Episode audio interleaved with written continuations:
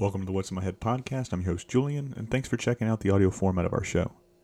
If you want to watch these episodes, check us out on YouTube. Just type in youtube.com slash What's in My Head podcast. Sit back, relax, and enjoy the ride as I bring you a piece of your childhood each and every week.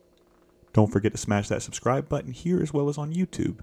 Make sure to check us out on all social media platforms. That's where I'll ask you, the fans, to drop a question or two for our upcoming guests. You can find us on social media by searching at In My Head Pod. If you're digging the content, leave us a rating and review as that helps us and other fans of pop culture find us. Enjoy the show. All right, ladies and gentlemen, today I've got Rob McCollum, my favorite villain of anything over the last 20 years of any kind of medium is the guy that you did, a little character named Stain. How are you, Rob? Doing well. Thanks for having me, man. Oh man, this is a pleasure. Uh, it's fantastic, man. Where uh, you said Texas, right? Is where you're from? Yeah, I am. I am. I am coming to you live from the bowels of Dallas, Texas. I've, I've driven through there a couple times. I mean, I was stationed out in San Diego, so going, you know, cross country, I found out that Texas has the best speed limit because there's never any cops there. I think it says 80 is the speed limit, which means you could do at least 90 to 100. yeah, it's um, just and, a suggestion. Yeah, it very really it is super flat. So all you gotta do is hit cruise control and don't hit a fucking deer, and then you're you're golden. So yeah, it is not exciting. It is not a visually stimulating drive. I remember I've got a lot of I work with a company in the UK that does a lot of things, and occasionally we'll bring crew in like cameramen. And when they realize you can drive as fast as you can for nine hours and not leave the state of Texas, their yeah. minds were blown. They're like, I could I could drive from England to Moscow in that amount of time. I'm like, yes, yeah, yes, you could.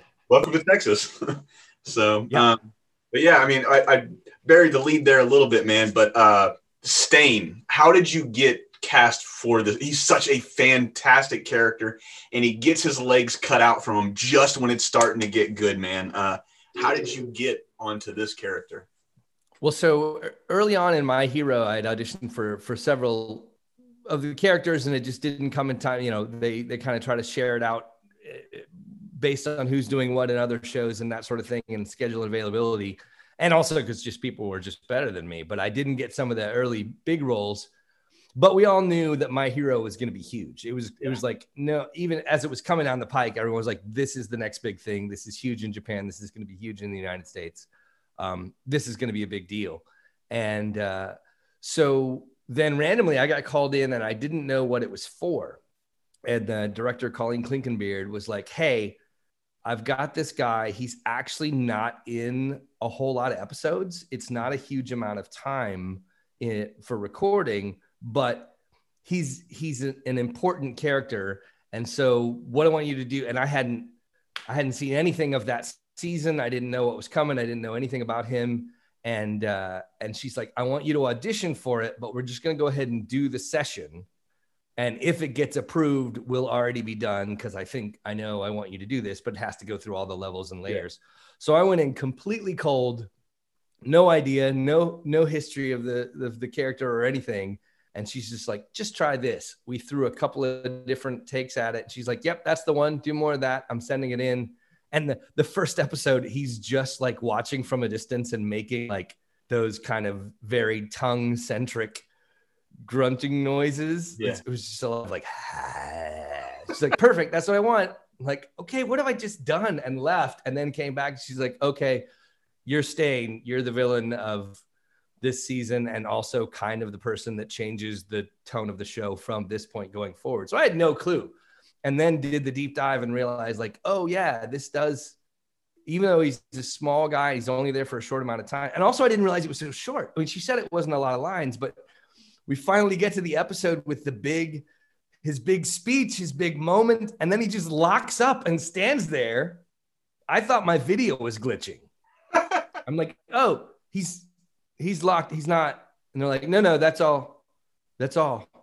And i'm like all for this episode? Well kind of all for all that we know. Uh, so it was very unfulfilling as an ending. And also, I always try not to look too much ahead because mm-hmm. I don't want to know things I'm not supposed to know yet.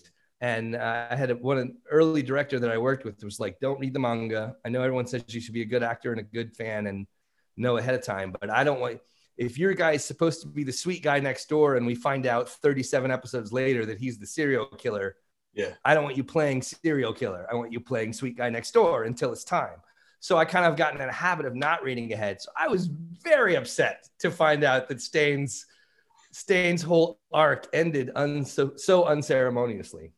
Dude, when so I shit on this show for so long. I was just one of those guys because I don't come from an anime background. If you could tell, I'm a huge Ninja Turtle guy. I mean, I got them all over my arm and my body. I, I do Uh, get that sense from your background. Yes. I mean, yeah, I, I've said it a couple times. My wife says when she walks in here, it's really like a sickness vice, you know, a collection or any kind of thing. She just looks at it, she's like, Ugh, you know, look, gross. Um, but so for the longest time, I just did not give this show the attention or even the respect I think it really deserved. And everything changed, like most people this year, with this pandemic that's going on, right? So I, I work in the food industry and they told us to go home and not come back. They're like, ah, just come back whenever we can, right? So we all thought it was two weeks. Um, so for the ter- first two weeks, it was fun. We were, me and my kid were sitting here, we're watching stuff. We always liked watching movies and cartoons together. And then I just happened to flick on and leave it on because it, Hulu had this autoplay feature. So we Right. were watching Dragon Ball, and then it switched over to this because we'd finished Dragon Ball. And then I was like, oh, this fucking show. So I just let it in the playground because I, or, um, I let it play. I was unload the dishwasher. And then I heard a dude that I was like, holy shit, is that Piccolo? And I look over because it was just playing, it was playing the dubbed because the 10 year old, he can read, but I was just having to explain stuff to him in Dragon Ball and Dragon Ball Z. I was like, fuck it, let's just watch it in English so I don't have to sit here and pause it every 30 seconds. right. I start watching and it's All Might coming up. I'm like, holy shit, because Piccolo is my favorite anime character from Dragon Ball Z of all time. And Chris, fantastic. And once I saw that, I was hooked immediately.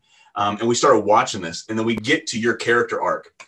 And uh, not sadly, I don't know where he's at. He's right over there. But Shigaraki is my dude. He's my favorite, favorite uh, character at that time. And then it, you know, morphed into a racer with uh, Aizawa and then Bakugo. And then Stain comes in and just completely flips the entire script upside down. And it is one of the most, I don't, craziest scenes because he's only in there, like you said, for like what, six episodes, maybe? Yeah. Um, very, very short, very, very quickly. But you put an exclamation mark, or this character puts an exclamation mark on those six episodes. And like you said, completely changes the fabric of this show going forward.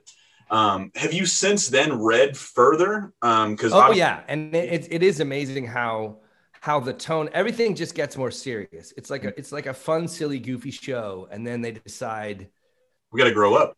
time it's time to grow up Yeah. and and and go in a different direction. And so the the shadow of Stain um, runs runs long uh, and and and deep, but there's also all right. Spoiler for th- those that are there's there's one scene in in the manga where uh, someone's walking through the you know prison for the criminally insane or the with the the Arkham of Yeah. this of this universe Great Batman. and book. they and they walk past a cell and Stain is in there. It is Hmm. the only time he's not mentioned again, but he we know he still is alive and in the universe. So I still keep thinking either some at some point in time they're gonna need him like Silence of the Lamb style and come in and talk to him, or or he's you know someone you know will prove to truly be worthy, or Might himself will come, and so he's gonna join the good guys. I don't know, but I still hope there's there's there's a future for Stain somewhere in the in the universe. So are you hoping for a hello, Clarice? It is good to see you scene for Stain. Is that what we're is that what we're hearing? Is that what you want? That I think it would be fantastic. I and they could do him the you know tie him up and do the whole thing. Well, they got it. They got to put the Hannibal Lecter mask on. They got to have him wrapped up, and they got to Yeah, have. cart him in on a dolly, furniture Yeah. dolly. Absolutely. I mean, that'd I mean, or maybe he still can't move. Maybe he's just locked and they're bringing him in like a statue, like he's the cardboard cut. They just roll him around like a mannequin. Well, I, I got to assume. So, like, I it's almost the same concept as you. They didn't want you reading ahead. I bought probably the first 18, 19 mangas, and then I was started reading them. And then once I got to pretty much where the show left off, I was like, all right, I'm not reading any further because this book is fantastic, but this show is what really hooked us. And I don't want to be surprised. I don't want to be shocked. I don't want to be right. taken out of the moment, you know, when that happens, um, when when the next season comes up. Um, But seeing that, where the way they left him, I thought he was dead up until I read Yeah. to where Stain was at, and then I can't remember what they was. It just he punctured his lung essentially. Is that is that what it was? And then he kind of stopped, or Yeah, he basically the there's there's lots of different theories. They didn't answer all of the questions, and those of you that are deeper in the manga will know more than I did. But basically, he just overpowered and blew out his battery. Hmm, that Like makes his body couldn't take it. His, his he just he just locked up. he he overheated and locked up because he got too worked up with the with the expenditure of power, and it did physical things to him and mental things to him, and the things with his his quirk. So I mean, I think we still know that there's a chance that something could change, but nothing yet. Now, have you watched the show in its entirety since you worked on it at this point? I have watched a lot of it, not all of it. I have so many friends that are in it that I'll watch their arc for a while and then, but you know, as you said, as much time as as COVID provided, there's still a lot of content out there. So I have not watched every every single moment. I know people are like, "You're a terrible fan." I was like, "Yeah, that's my job." Yeah, I you don't, don't go home and just you don't ho- go home and just cook for people that aren't in your family. That's work. You're gonna wait. Well, I mean, I, I do. I do. I always have like friends over and shit like that because they're guinea pigs. I can essentially try anything I really want to. And and and your your industry is completely different. I I love talking. I'm pretty sure you guys like talking for your job, but you hate having to do this extra shit. And sometimes it's fun and rewarding and shit like that. Um, but for me, I get to sit here and try some stuff because I got a 10 year old and a wife. They're not picky, but they also aren't super, super adventurous when it comes to food. Um, so it's nice getting a whole bunch of different people's palates over here because I can try this, try that, do this, do that. Plus, I really, really love it, and it's it's like my it's like my dojo, my my my, my zen spot, right? Yeah, that's your therapy. Yeah, I can decompress, um, and I don't have to worry about anybody yelling or cussing at me because you know somebody's food is ten minutes late or some shit like that. So it's fantastic. Yeah, they're not paying you. They take what they get. No, no. If anything, I'm paying them because uh, you know I'm paying for the food. I'm making it. They're eating it. But in a sense, it's it's fun because it's it's this collective group think, and I get to sit here and try shit. And then if it's good, it's great. I get to you know sit on top of my mountain. If it's shitty, I don't sleep that night. But it is what it is. Right. All right. So what's the what's the I'm swi slipping into interviewer mode because that's what I used to do. What uh what is the the most surprisingly positive creation you've come up with over over lockdown? What is your pandemic biggest win? Um, I wouldn't say too too creative because during this pandemic, I, I used to think food was one way as far as uh, whenever I would cook. Like I had a specific idea of culture when it came to food, right, or the way I thought about food. And then I started thinking when I had so much time to play around, I I could just sit here and do what I wanted to do, vice what somebody was telling me they wanted me to cook. Um, I learned balance, and that sounds completely weird, and it sounds like it's something that's overlooked. But with me and food, it's I used to think that, oh man, it's got to have this punch or it's got to have this. And then I would start finding out when I started eating things and tasting things that one component would just be too much, right? You would have, like, say, guacamole. It's super easy to make, right? It's avocados, lime, onions, tomatoes, garlic, serranos, and cilantro, and then salt, right? And maybe some black pepper, depending on where you come from in a specific region of Mexico. Some people use it and some people don't. And then I would go and sit here and take, well, I don't want this huge lime punch right off the bat, or I don't want this super, super fragrant cilantro right off the bat, or I don't want this heat.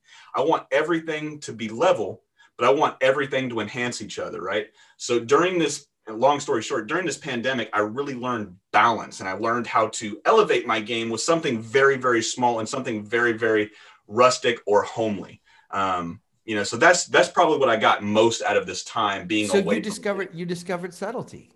That's Yeah. really good, Julian. That's good. This is progress. That it is, man. I mean, it's a 12 step program. I'm on step two or three at this point with uh, cooking, but it's it's fantastic and it's crazy to see. Is part of the 12 step that you have to go apologize to people you made crappy food for? Do you have to go call all of them? it's it's insane. Like because what's great about social media is you get to connect with people, right? What's bad about social media is when you post something, right, and you think that that was the greatest thing. That little snapshot moment of your life was the greatest thing. So I start seeing food pictures post up from a year ago, and I sit there. I'm like, Jesus Christ, why did I post this shit, right? Like, what? I knew it tasted like shit. Like now I look back and I'm like, man, I'm pretty much banging out freezer meals back in the day. But it's crazy to see the growth and the progression, the evolution of your character, if you will, um, from where you started to where you're at now and where you could possibly take it.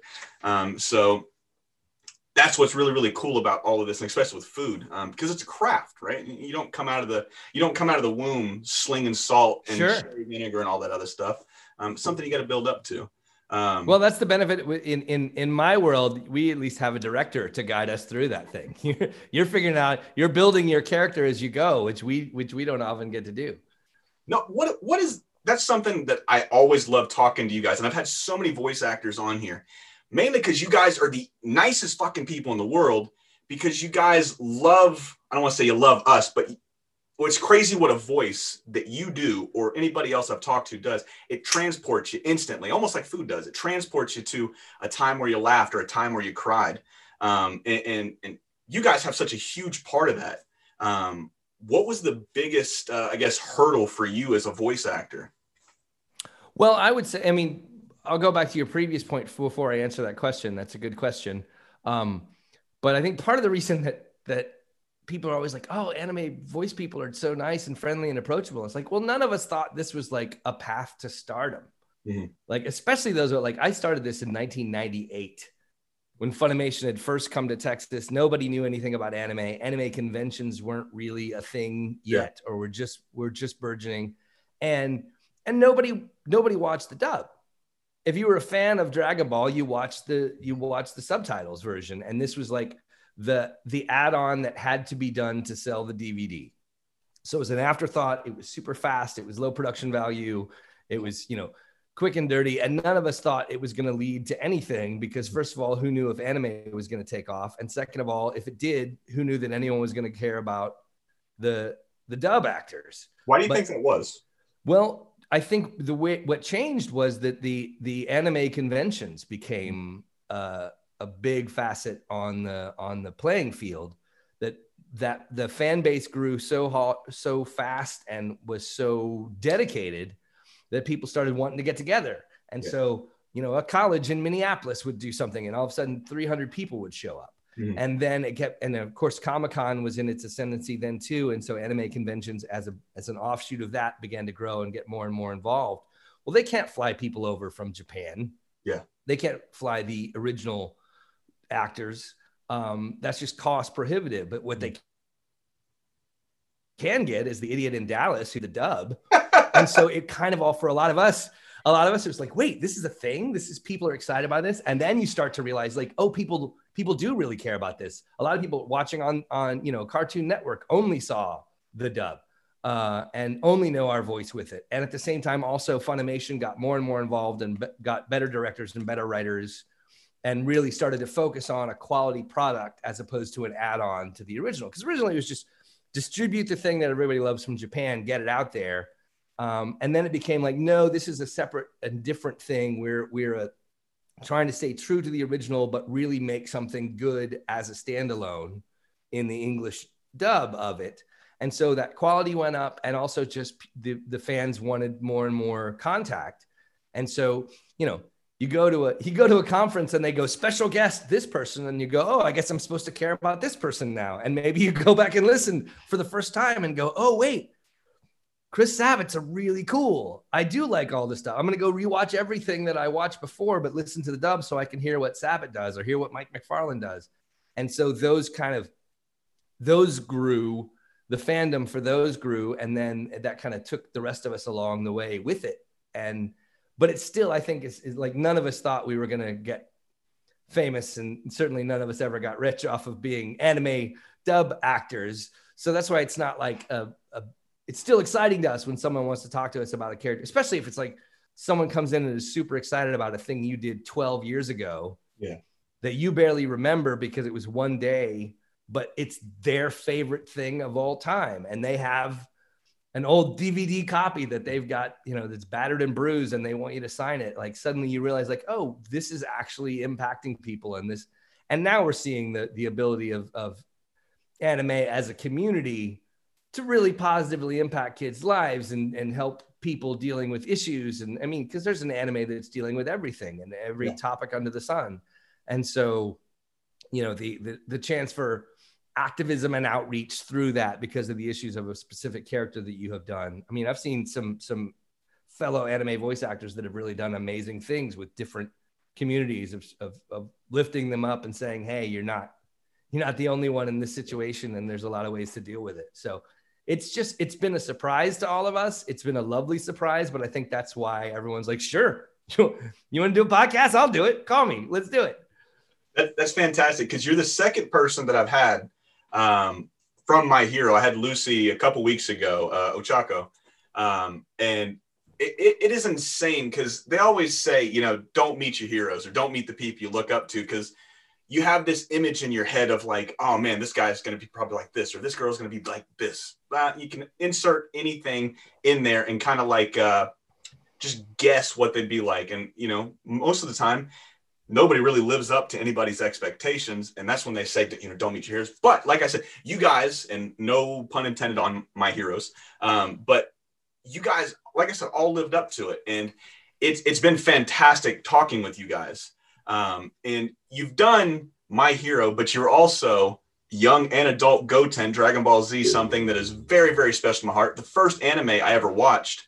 Um, and then true hardcore anime fans told me for the longest time that that wasn't anime, which I didn't understand because it came from Japan, it came from the Shonen Jumps, it came from all this crazy stuff. Um, is that was that the first role as far as uh, anime that you got involved in? That was the first big one. I mean, like I said, it goes all the way back to, and, and I don't even remember the first one. So if some if some diligent listener wants to do the research and find my first recorded, I still don't know what it is. Uh, had to be 97 or 98. So we're going way, way back. Um, but that's when uh, Funimation was cranking out a show called Case Closed. There's a show that went on forever and ever, and it also had different people every episode. It was like a different cast of of criminals uh, each each episode. So it's kind of like a, a, a Murder She Wrote for mm-hmm. those of you that hadn't seen it. So just anyone that had a voice and was in any way connected in Dallas at that period of time was on Case Closed because they're like, we need so many people. Um, so yeah, I think I did that three or four times as different characters, and some of the lots of early shows, smaller bits in early shows. Um, Desert Punk was another big one, but then Goten getting to play the you know teenage Goten and and launching the ship and causing that whole next chapter to begin was and again another really small character in terms of the time on screen mm-hmm. but was just really fun to get to do and one of those things is like it never occurred to me that 20 years later, people would still be asking me to sign autographs and sign pictures of that character because they love the story so much. But yeah, so that was one, that was probably one of the first big ones and a big show. And of course, Dragon Ball was the was the thing that led the way for everything else. That was that was Funimation's big push. The reason they came to Texas was to get that out and get that marketed and and that's why they've been here now for 20 years and that's why so many of the voice actors probably people that you have interviewed are from you know somewhere in Texas, either the Houston yeah. area or the Dallas area. I know Lucy's down in Houston, um, but because that work was here, and and they decided to really commit to to Texas and the and the Texas community, and it was like, oh god, I guess we got to find some voice actors. now, I I've only driven to Texas a few times. Um, but each time, each time you drive through there, you always see something different. Um, you guys are like a hodgepodge or a melting pot when it comes to food and culture and all that other stuff, right? Is that something, especially where you're at? Did you notice, like, are you, before I get started, are you from originally, are originally from Texas?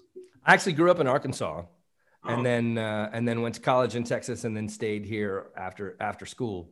Uh, so I've been here for a, a, long time now. So I call myself an, a, an honorary Texan because it's been well, long enough. I mean, you live anywhere long enough, you got to be from there, right? Absolutely. Um, with with Funimation, were you there before Funimation kind of came in and blew up? Yes, I was there in the early days, and it was actually uh, uh, Mike McFarland, who is now you know genius director and one of the, the main figures of Funimation, but also Master Roshi from from Dragon Ball. Mm-hmm. Um, he he was in there and had started directing early on. Uh, and voicing a ton of the characters. And we were doing improv comedy in different troupes, but we were both doing comedy in Dallas at that time. And I was starting to to to do a lot of on camera and voiceover commercial stuff. And he's like, "Hey, you do voice stuff. You should go do this thing. It doesn't pay any money, and you have to drive to this weird building upstairs from a bank." in like an office complex and it was it was tape to tape it wasn't digital yet so the recording process took forever because you'd record it and then they'd stop and they'd have to spool back Oh Jesus! And then replay it, and there was separate like giant quarter inch tapes of uh, or three quarter inch tapes of like with the Japanese, and then it was crazy system. Um, but again, no one knew it was anything. It was just like, oh, this is the this is the unemployed actors fund. the way to go pick up 25 bucks when you need to eat that week. And so we all did it. And it was also kind of funny because in those days, there was not like a clamoring, like now, a clamoring group of people aspiring to be voiceover dub, uh, anime dub actors. You know, now uh, anime Funimation gets a stack of 300 submissions a week, probably Jesus. wanting to be in these shows. But, but then it was like literally, oh, um, you're in the building right now. Hey, come down here for a second. Do this guy. Okay. Oh, just do you need it? Yeah. Okay. Go down here. Do this guy because you happen to be here. And you didn't know if this was a one off or a recurring character. It was like literally you just happened to be there on the day and, and you said, and that's also why everybody sounds kind of similar in those early days. Mhm. Like it was 20 year olds trying to sound like 90 year olds um, because they didn't have any 90 year olds to come do those things. So, is you know, you'd see hear the same people on eight different shows. Now they have mercifully expanded their talent horizons considerably. But in the early days, it was kind of almost like Saturday Night Live. Like it was just, it was going to be one of these 12 people who was going to be in there. They were going to get tapped. Uh, when when do you do you think with the introduction to Funimation, their studios and everything like that, them growing that grassroots anime uh, fan base, pretty much. I mean, that's how I got introduced to Dragon Ball Z. It was from Funimation. I saw it on on Adult Swim one time. Mm-hmm. Saw that logo come across. I'm like, oh man, this is the greatest cartoon I'd ever seen at that point. Um, you know, I think it, it sucks saying it, but I think you know Dragon Ball Z was like my dad's cartoon at this point. My hero is where it's at now. Um, when when you were doing this stuff, did you notice a, just a huge explosion of just different cultures coming in, or was that already starting to take place in Texas before Funimation really started? It actually it hadn't landed in Texas yet. It was weird. The, the biggest markets for uh, for the anime that we were distributing in those early days were East Coast and West Coast. Hmm. Um, but then it really did start to grow, and also just kind of like it, it was part and parcel of the ascendancy of of fandom culture. Yeah. Like I said, Comic Con was going, you know, Star Wars had always been a thing and Star Trek had always been a thing, but suddenly, and that was like what we nerds watched. Like that's what I, you know, us nerdy D and D players who had Star Wars action figures. Like we were the we were the shunned group, but now suddenly all those people, there it is, player's handbook, very nice. Um, we were the shunned people, but then you know when we got into our 30s, some of us started becoming tech billionaires. And some of us started running i clearly didn't because i'm here doing an anime podcast but some people made lots of money and started running studios and opening apple and all the things that happened. So so nerd culture became pop culture. Mhm. and that and i think anime was just a part of that. It lagged a little behind um, because it was a sub a subset. But again you know anime fans who were fans when they were 12 eventually get jobs and get families and get enough money that they can buy things. And suddenly there was there's like oh there's a legitimate cash mark. I mean i would love to say it's all for the art but Mhm. follow the money. When there's money there resources go in to follow it. And suddenly there's like four different places dubbing them. And and then the internet blows up kills the dvd market for a couple of years and runs the risk of wiping out Mm-hmm. anime and the, the kind of the whole industry. There was a there was a, a rough period of time where the internet piracy, but that's when you saw like Crunchyroll and the Funimation channel start like, well, okay, we're just going to stream it ourselves and make it affordable enough that it's just as cheap to get it from us as from the ripoff guy, and we're going to turn it around so fast we can have it before they can have it. And so again, the industry changed and adapted to follow the money, but that also allowed a wider wider audience and a wider group of people. I mean, I know there's a lot of people that always find it on BitTorrent originally. Yeah. they've they've Oh, streamed, they've LimeWire. stolen it, and ripped it down off something, but eventually you go like, oh, I like all these shows, and for X number of bucks a month, I can subscribe to Funimation channel and see all of it anytime I want. Um, that was you know part of the evolution of it, but the fan base just continued to grow and to diversify and stayed continued to stay young. It wasn't just the people that loved it 20 years ago that are now 40, like their kids and their kids' kids and you know college kids. And you see, there's always that young, uh, and you go to any convention or any event that we have, there's like an older fan base that knew it back in the day and a new, young, kind of vibrant group and and are just as into the characters and just as into the to the costumes and and yeah. cosplay and all the things mainly because it's a good story i mean that's the effect that story has and there's a story for you anywhere and somewhere in anime no matter what you're interested in if you are interested in internal corporate hierarchy and the day-to-day drudgery of an accounting job there's like five animes yeah. out there somewhere for you that deal with that if you're food prep there's a million shows for you. As a matter of fact, as much as a foodie as you are, um, God, what was it? Uh, Ian Sinclair starred in the dub of. Uh,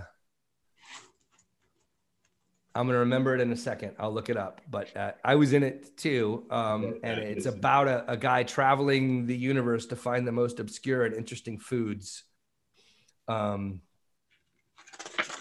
all right, cut this point out because it's embarrassing that I don't remember. I think I even have a poster of it somewhere. Um, I wrote Ian Sinclair food anime, so it'll pop up as soon as we get off the call. Yeah, um, I'm gonna find it right now. Was anime. it a was it a long was it a long going one or was it something? No, it, it, I think it was only a few seasons, but all right, I'm gonna find it. I'm gonna have to look on It's bad when you have to go to your own IMDb page to look up the things that you've done. Well, I mean, I don't remember every dish I make. I can't imagine you'd sit here and, especially with the show like One Piece. Um, I can't imagine you going like, "Oh yeah, I remember that episode." I mean, probably the bigger ones you'd probably remember almost 100. percent But you know, when somebody hits you with those, you know, deep cut episodes, remember when this sure. type of thing happened? You know. Well, and I have when I when I go to the conventions, I have a list of all of the shows and characters because even if I remember it, I'm not going to remember how to spell it correctly. And I don't want to sign somebody's commemorative piece with a misspelled name. So I have a little cheat sheet there. Um, before before COVID, when you were going to conventions, what would you sign most? Would you sign more Dragon Ball Z, more One Piece, and now with the with with My Hero, is that kind of equaled out? Well, One Piece and Fairy Tail is another one that was a really big uh, deal for for years, and it's another one of those shows that's gone for a long time. And I had a main character in Fairy Tail uh, called Jellal, and so that was the big one. And then Attack on Titan was kind of another. Bef- before my hero became the thing, Attack on Titan was the thing. Mm-hmm. Uh, there was there was weeks when Attack on Titan on Cartoon Network beat like the Daily Show in Jesus. terms of its ratings. It was a huge it was a huge show and i had a nice a, a, a, good character on that that became more and more important as the show went on so attack on titan was was huge uh, one piece as you said one piece has gone on for you know i think we're up to 750 now on our dub they're up to a thousand on the japanese side and it still continues to go it's the gift that keeps on giving well, there's uh, my my guy that does all my videos, Larry. Uh, he he's been trying to talk me into Attack on Titan, and I kind of traded off. And he was like, "Well, I'll watch the first season of My Hero if you watch the first season of Attack on Titan." And I'm like, "Well, shit, if that's all right, I think that's fair. Yeah, I'll that's go for totally it. Totally fair. Yeah, you know. So plus, it'll give me some some kind of perspective or something different to watch that I have. Would you say it's for for a ten year old? You think pretty good, or is it? It's. I mean, it is. It is bloody and gruesome, mm-hmm. but in the way that Godzilla picks are bloody. Oh, fantastic! I think you're fine. Like it's a lot of giant creatures biting people's bodies in half and throwing like them down, but it's not, you know. So it depends on the ten year old, I guess, is what you're going to say. But if if your if your ten year old is watching Mandalorian, they can probably oh, yeah. handle Attack on Titan. That cool, would be yeah. my that would be my guess. Show. If, I'm still looking for this. I gotta find it. Oh, no worries. If every Star Wars, I couldn't get into Star Wars, I couldn't get into Star Trek. It was just, it wasn't, just wasn't for me. Like I said, Turtle guy, Batman guy, uh, comic books. That was my stuff. Um, but The Mandalorian, Jesus, is this a fucking fantastic show? I mean, I don't know if it's really called Baby Yoda because some people get angry when you say Baby Yoda and not the child. Um, but just the fact that they're doing old school puppetry in 2020 and it's a spaghetti western feel um, yeah, it, that's the thing I love about it. I love an old, I love an old western. I love a samurai story. Yeah. It's told through the old west, which is what this totally is, and uh, uh, the pace of it you know, takes its time. It doesn't feel like it has to rush through and and do everything And one in one episode. It can leave some things hanging, and I, I just really like it. It has those feels of like the old. We watched them in TV when they were in reruns, but like the 1950s Have Gun, Will Travel, or the Rifleman, where he just wanders through a different town each week and saves the day or gets involved and then moves on.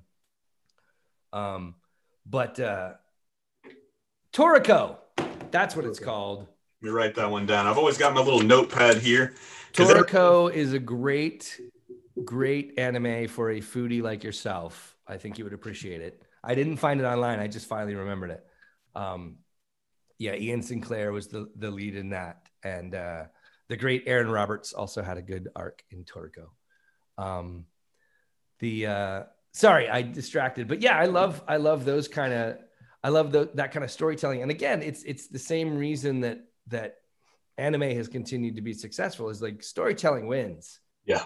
And if if the rise of of really fantastic appointment television, like all of the things that have come out, the you know Netflix series and Amazon Prime series and all these kind, of, you know, The Watchmen, things like that, we realize like, oh, for all of the power that Hollywood thinks it has, the storytellers are still in control, and the good the good writers are still the ones that are getting attention and getting getting to do cool things. So I think it's I think it's a pretty cool time. I mean, it's also amazing that all of us are just home watching now, so we're paying Yeah. more attention. like everything is getting watched the week it comes out and binge watch binge watch through. Um, but it was also an interesting time for for anime because all the studios shut down. Like back in back in March, Mhm. basically every every major studio had to end production, whether it was on their TV shows, their movies, whatever they were doing, while while they figured out the new protocols. Uh, Funimation is now a division of Sony. Yeah. And for several months, Funimation was the only division of Sony globally that was producing new content Mhm. because we were able to go to our home studios. We were able to figure out ways to, you know, and, and I, I credit Funimation for being really proactive and coming up with a plan and getting equipment out to actors that needed it, figure out who had the ability to do it, shuffle some cast around, but be able to keep recording. And uh, and so yeah, they were the only the only game in town for a long time that was still putting out new content, and uh, it was really impressive. And they really tried to take care of their actors too, which is you know Unheard of in most places. yeah, and just it's just impressive. Like they just before anybody asked, they were stepping up, going, "Hey, we know this is crazy. Here's some things we want to do to help." And so I was I was real impressed with the way that they dealt with the uh, the ensuing chaos that became the pandemic. Well, hats off to Funimation. And Yeah. you brought something up that I really wanted to, to circle back to. Um, one, excuse me, one being you said uh, earlier in the podcast uh, you would started interviewing, so it was going back to something you used to do. What did you allude to that you used to do before you do now? I should have never said that. Um, I, I back in an, in an earlier life for a brief period of time, I was the the host of Good Morning Texas, the morning TV Good Morning America knockoff that we had in here in Dallas. What was your uh, sign off? um, God, please get me out of this. At least that's in my head. That's that's what I was saying. I was saying, God, I'm really not good at this. I should I should be doing something else. Um, which was pretty much what all of the managers of the TV station also thought. So it was a fairly short-lived, short-lived run. I did get to meet C3PO, Anthony Daniels, so I guess it was worth it. If if only for that, I got to do that. How hard did you fanboy out? I had my parents ship my Jesus life-size C3PO cardboard cutout that had been in my bedroom since 1977 from the attic, and they shipped it, and he signed it live on stage. Did you? Uh, It was pretty Who- great. who was it? Um, are you a big movie guy? Uh, Step Brother. I am a big movie guy. All right, hold that thought. Two seconds. I'm gonna plug in because I battery. and with the power of magic, we're back, right? So, Yes. uh, fanboying out is one thing I, I'll always like because the first time I ever met somebody, I guess famous in a sense for me, my first comic book convention, I went to um, here in Orlando, and my favorite writer of all time, Scott Snyder. Not sure if you're a big Batman fan, but he he was writing the longest run, at least for you know DC's uh, what was it, the New Fifty Two, wrote the entire Batman run. Um, and I'm sitting there and I've got my my favorite book that I that I ever read or that he ever wrote. And I'm sitting there, I'm shaking and shit. And I'm a pretty big, I'm six foot two, and this guy is a very, very small guy. He's like maybe five nine. So I'm sitting there, I'm shaking. You know, I was like, oh, Mr. Snyder, this is. He's like, no, no, no, just, just call me Scott. It's okay. I was like, this is my first comic book convention. I've never been to one before. Um, I got picked on a lot when I was a kid for liking people like Aquaman, and I didn't like the Aquaman that's that's today, boys and girls. My Aquaman was a Super Friends Aquaman, that really, really feminine character that nobody liked. All he did was talk to fish I loved Aquaman. By uh, the he's way, he's fantastic, man, and everybody keeps forgetting that like he could go toe to toe with Wonder Woman and Superman. He is a god among men type of thing. But nobody really. All they thought about was like, oh, he just rode that seahorse. That he had that bullshit, you know, superpower. And I got punched for that one numerous times. But I'm sitting there. I was like, I got, I, I love this book. And then he's like, "Oh man, this is one of my favorite books to write." And then Greg Capullo was sitting next to him, the artist for the series. Oh wow! Yeah, and then he goes, he's like, "Dude, you remember this cover?" And then Greg comes up, and he didn't have anybody in line yet. Somebody else was coming. He was like, "Oh shit!" He was like, "This is one of my favorite covers." And I'm just like, "Uh, uh, what is going? This is like greatness and royalty sitting right here." And they're, they're like, they're talking to me like I'm normal. I was like, I don't, I don't know what to say at this point. I don't know what to do with my hands. Um, oh, that's what I was getting to um, earlier with Step Brothers. Um, but that guy, ah, shit, I can't remember. He played um, Will Ferrell's brother, um, Derek. He was the uh, just the real douchebag of the character. But he met um, Mark Hamill from uh, from obviously Star Wars. Star Wars, right? Um, and then he comes out and they start playing the music. Or the Joker from the Batman animated series, also a very fine performance. But continue. That and he played Skips. if you really want to go deep, because he played Skips in the regular show. If you've never watched that one, a fantastic show. Um, but that's the voice I hear whenever I read Batman comics. Kevin Conroy is Batman. Absolutely. Mark Hamill is the Joker. Hundred percent. Um, but uh, so he comes out on live TV on one of these talk shows, and then he's just Adam Lane or Adam Scott or some shit like that. I think is his name or Adam McKay. Can't remember. Um, but he starts just bawling in tears, and he comes out like Luke Skywalker himself, like Jesus rose, and this is what this guy's looking at. This man's hero, and just to see you guys that are, you know, like I said, up on a pedestal to us, us fans, to see you guys like nerd out and then like have that moment where you're like, uh, I'm gonna, I'm gonna, I'm gonna, what the fuck do I say to this guy? Uh, sign my book, please. Right. It was, it, it's crazy and it's weird. And also it's very humanizing because you're like, these guys produce this stuff. These guys make this stuff. These guys say this stuff on this thing I like. And you guys go through some of the same shit that we go through when we meet people like you. Right. So did you? Well, I'm like you. I, I'm I, I am not as uh, I like the creators, right? Yeah. So like I'm gonna nerd out over a director or a writer. Yeah. Or like, oh, you were the showrunner for Deadwood. You're a god, and supposed to of the necessarily the people that were on characters because I know more of what went into the behind the scenes of it. Like, oh, you directed the pilot and also episode 7 mm-hmm. of uh, like Battlestar Galactica, and then went on to do uh, directed uh, Friday Night Lights. That's the guy that I'm excited about talking to. Well, those are fantastic people too. The writers are somebody that never really. You always talk to the people that you know take the words that somebody wrote, and sometimes you guys ad lib. A lot of times, most people ad lib stuff, and they pick stuff from things, they cut it into the show, and that's what you get. Um, you know, so the writers are one of those guys, and then music composers as well. Um, I don't know if you were a big cartoon fan back in the day, but you remember a little cartoon called Hey Arnold? Called what? Hey Arnold. Oh yeah. So I mean, the music as well as the store was almost synonymous. You couldn't have one without the other. Right. Very rarely do you have a show, a movie, you know, what have you, that they're so simpatico. It's so just everything goes together like that one did. Um, but when you were sitting there talking to C3PO, what was going through your head? Like it was great. It was like a lot of it was just keep it together, keep it together, keep it oh, together, keep it together. don't cry, don't cry. But don't. also, it was super impressive that this guy, and I'm sure it went through. You know, Anthony Daniels is one of those that was an actor, was a stage actor, and got this thing. You know, at one point in his career, and had no idea that was going to be the defining moment. And I'm sure there are points in his life where he's like, "Oh my god, this is not all I have done with my life. I am not C3PO." Why don't you see all the but at this point in his career he was coming in to voice like they were doing a, a, story version of the music of star wars with the dallas symphony orchestra and he was like narrating that he's still getting to go around and do cool things and and have the fans come out and is just super grateful. And I'm sure they all go through this point of like, get away from me. I'm sick of all this. Yeah. But to see the ones that have come back to like, no, I love that I did something that you love, and I'm not upset about. It. Like he, one of the one of the other women on the show, her husband was a huge Star Wars fan, and he couldn't come get away from work. So Anthony Daniels took her phone and called and left him a voicemail. That is sweet. And I'm man. like, who does that when they've been bar- barraged with this for 40 years and still is cool enough to to take time and do things for people?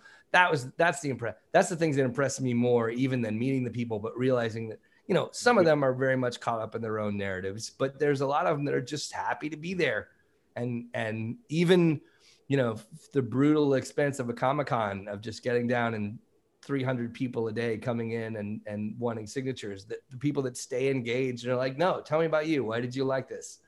That's the ones that are the most impressive to me.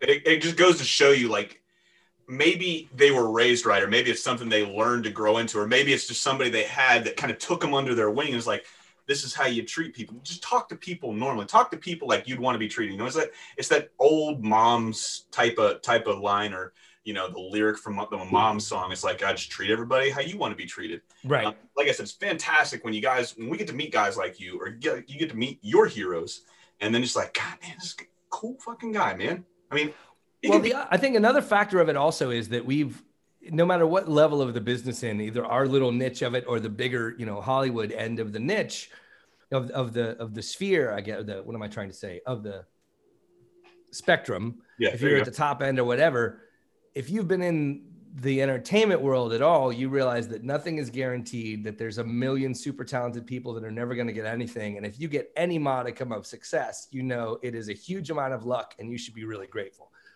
And of course, there are people that forget that along the way, but I think enough enough people have seen enough failure and had enough failure and rejection in their own life that when the time comes, because that's the nature of that world Yeah. that that you know, every every character you book is is a is a result of a hundred auditions you did not book, and so mm-hmm. hopefully they were able to keep some of that of that perspective and say, yeah, I'm just lucky to get to do anything that worked out.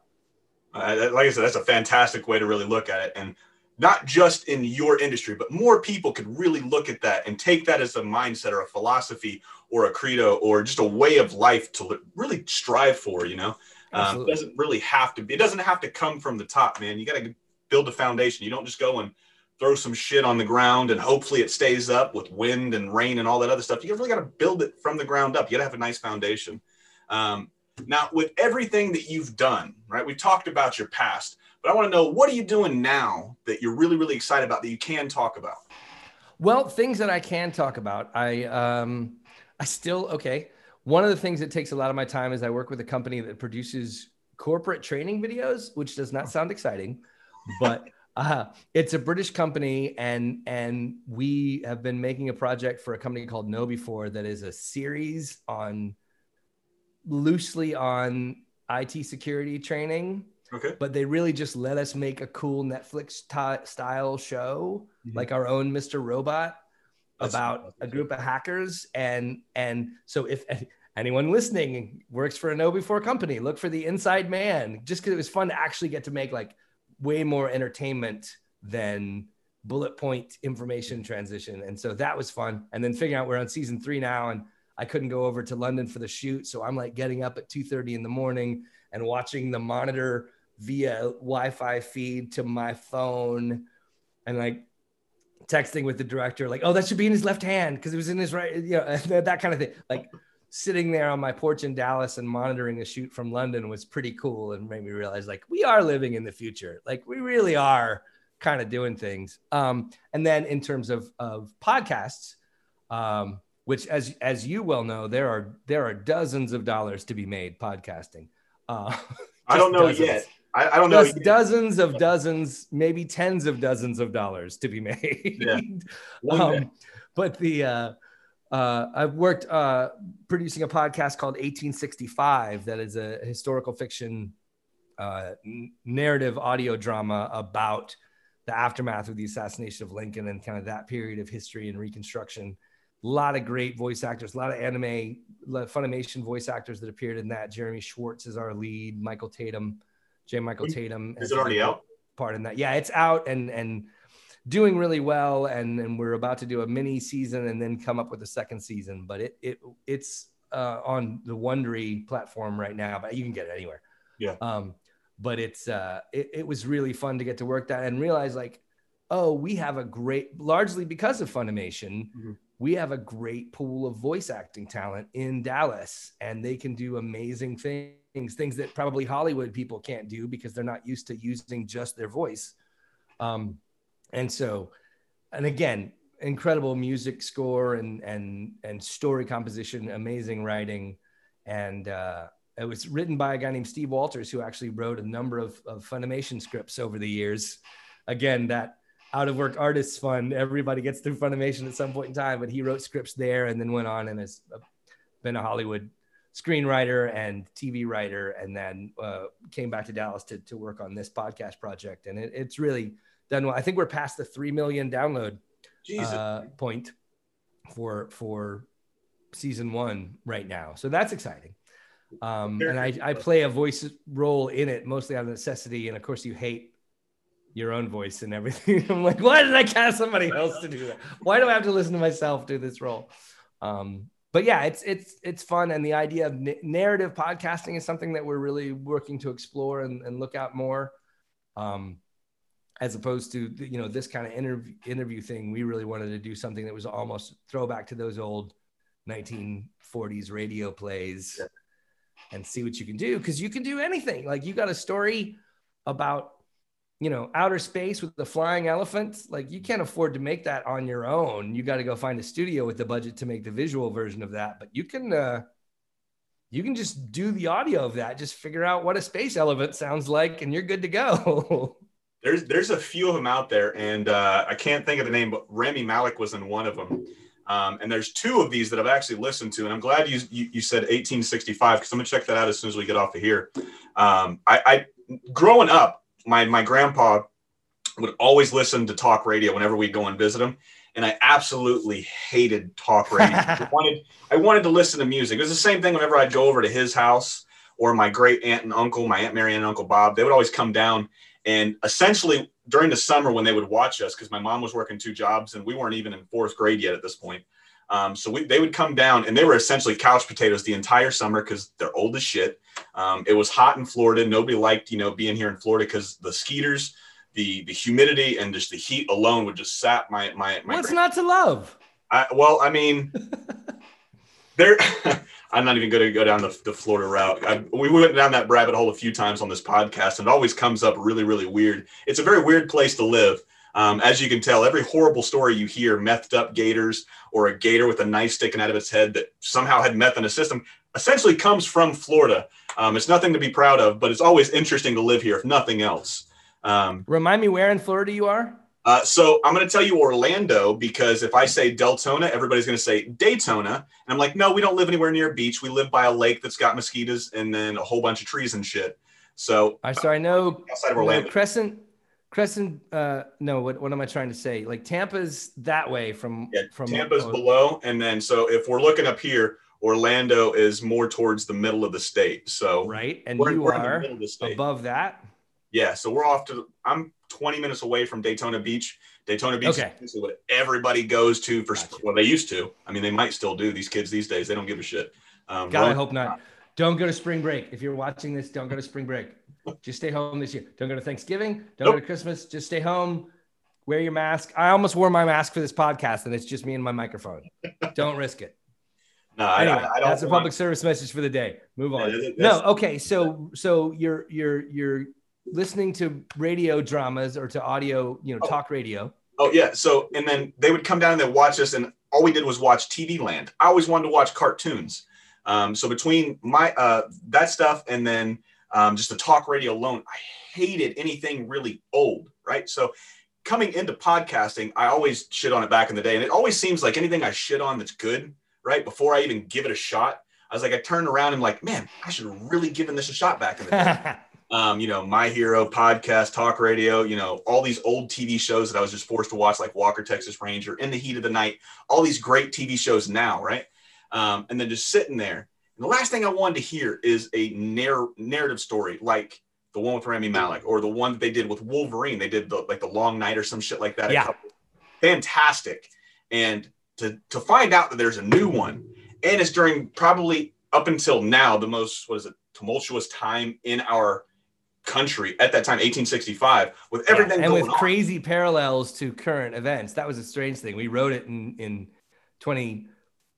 2016, 2017, and then all of these things started coming out because it's about the first time that a sitting president was impeached. Yeah. Uh, it is about the sitting president firing the person in charge of the est- investigation into his possible collusion with an enemy, and Mm-hmm. that firing triggers his impeachment. I'm like, oh, okay. So we're not on such uncharted ground. And he was not impeached and stayed in office and, you know, worked really hard to change the direction of the country that his predecessor had put into place. So there's a lot of parallels, no matter. And it's also just the history. Like we tried not to put a huge perspective on it.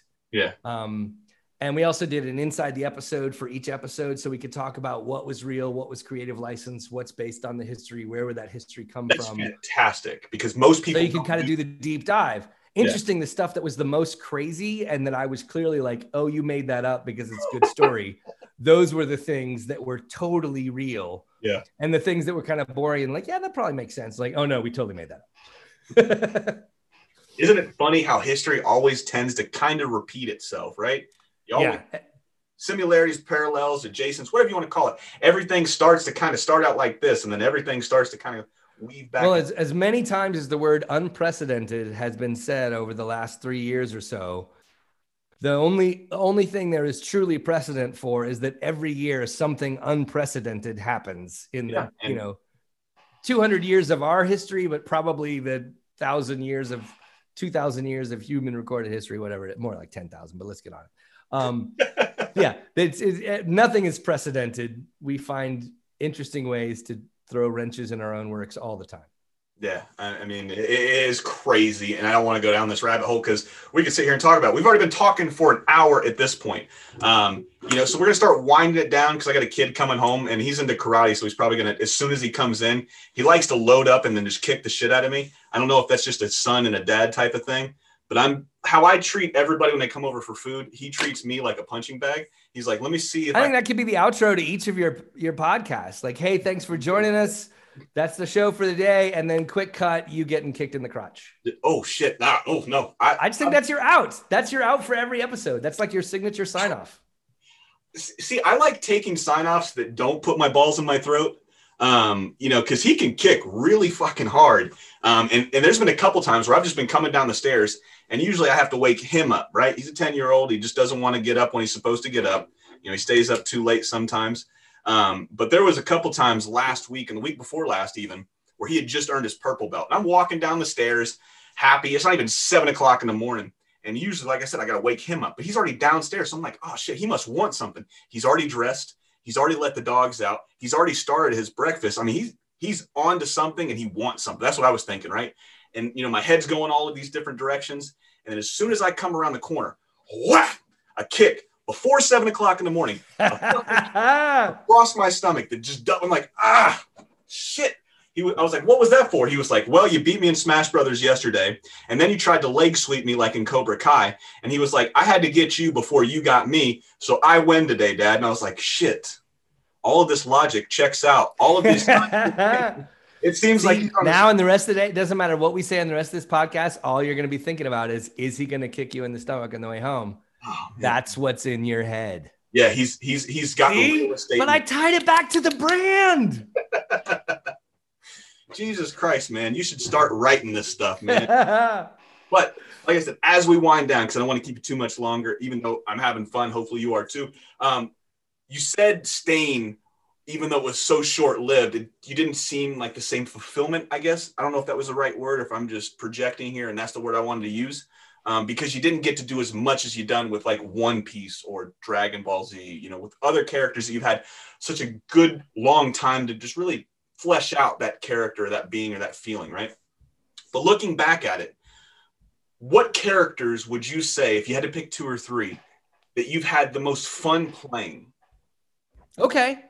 That's a fair question. I've had similar versions of that question, but that's in a little different vein. So I'll start thinking about it in terms of most fun.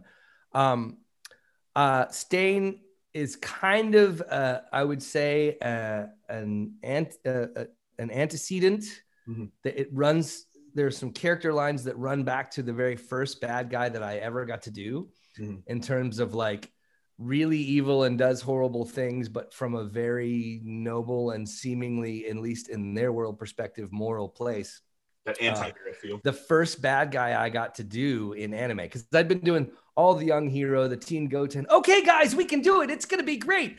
And and I kept lobbying all the the directors at the time. I'm like, hey, I have a lower register. I can do other things. And they're like, yeah, yeah, yeah, yeah. You're fine. You're fine.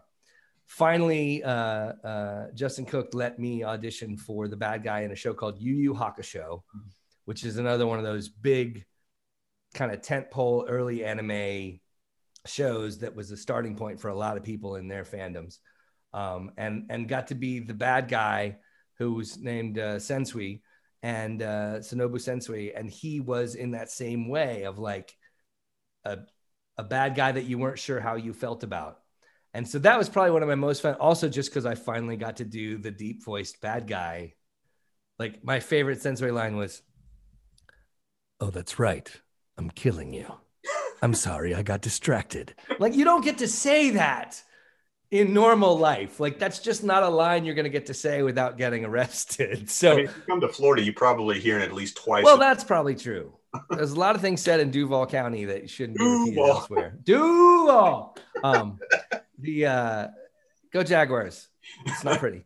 It's not pretty. Uh, um, the uh, has another shout out for Aaron Robert Duval. Aaron Roberts, anime's fan and Duval County's own rising star. Um, the uh, so that was a great character that I really got to enjoy. There was a little show called uh, not little show, but there was a show called Psycho-Pass Mhm.